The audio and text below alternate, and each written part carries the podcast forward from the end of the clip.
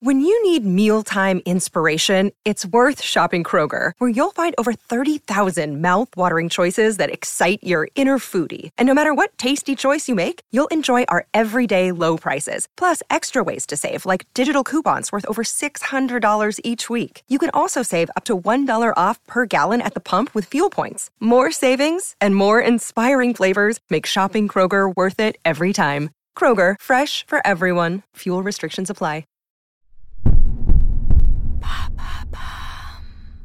Qu'est-ce qu'une contre-culture? Merci d'avoir posé la question.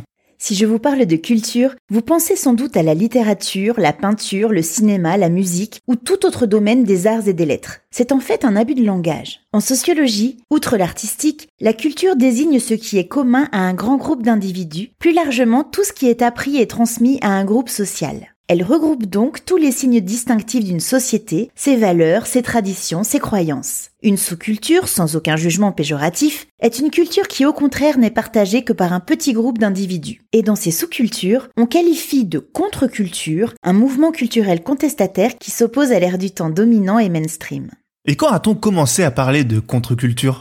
Le terme a été créé par l'historien et sociologue américain Theodore Roszak dans son essai intitulé vers une contre-culture, réflexion sur la société technocratique et l'opposition de la jeunesse. Sorti en 1969, trois semaines après le festival de Woodstock, Theodore Rosa y décrit la révolte des jeunes Américains et leur rejet de la société de l'époque aux États-Unis.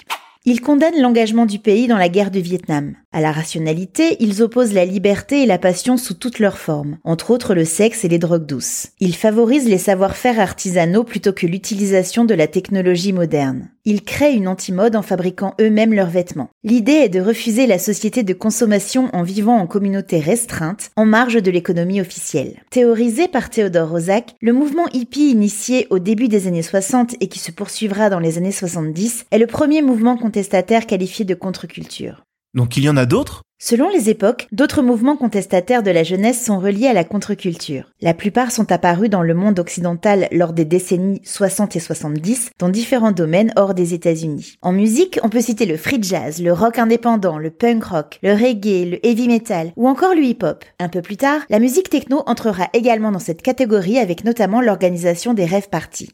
Dans la mode, les punks des 70s revendiquent un mauvais goût antimatérialiste, utilisent la violence visuelle et dans les mots pour défier l'ordre établi. Ils durcissent leur look et prennent le contre-pied des babacools de l'époque en mettant en scène des références sadomasochistes ou anarchistes.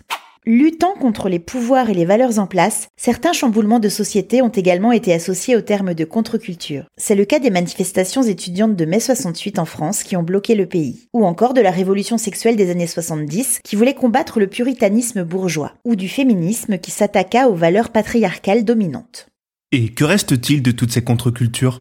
Le risque des révoltes, c'est le phénomène de récupération. Et le marketing est très fort pour ça. Il étudie les consommateurs et les classes dans des segments utiles au positionnement des marques. La rébellion fait vendre. Elle inspire des slogans publicitaires efficaces ou de nouveaux produits sur le marché. La publicité puise dans les morceaux de contre-culture rock pour illustrer ses spots. Quand je regarde autour de moi, les contre-cultures sont partout dans ma vie quotidienne. Si je fais mes courses chez Leclerc, c'est parce que cet annonceur s'est engagé pour défendre mon pouvoir d'achat. Si j'entends la voix de Mick Jagger dans une pub pour des assurances, je la fredonne sans penser au combat des Stones contre toute forme d'autorité dans les années 60. Et si je porte des jeans troués achetés neufs ou une robe à fleurs vintage, c'est parce que le look hippie est revenu à la mode. La subversion d'hier est paradoxalement devenue un moyen pour nous faire consommer. Et ça fonctionne plutôt bien. Maintenant, vous savez, un épisode écrit et réalisé par Béatrice Jumel. Ce podcast est disponible sur toutes les plateformes audio. Et si cet épisode vous a plu, n'hésitez pas à laisser des commentaires ou des étoiles sur vos applis de podcast préférés.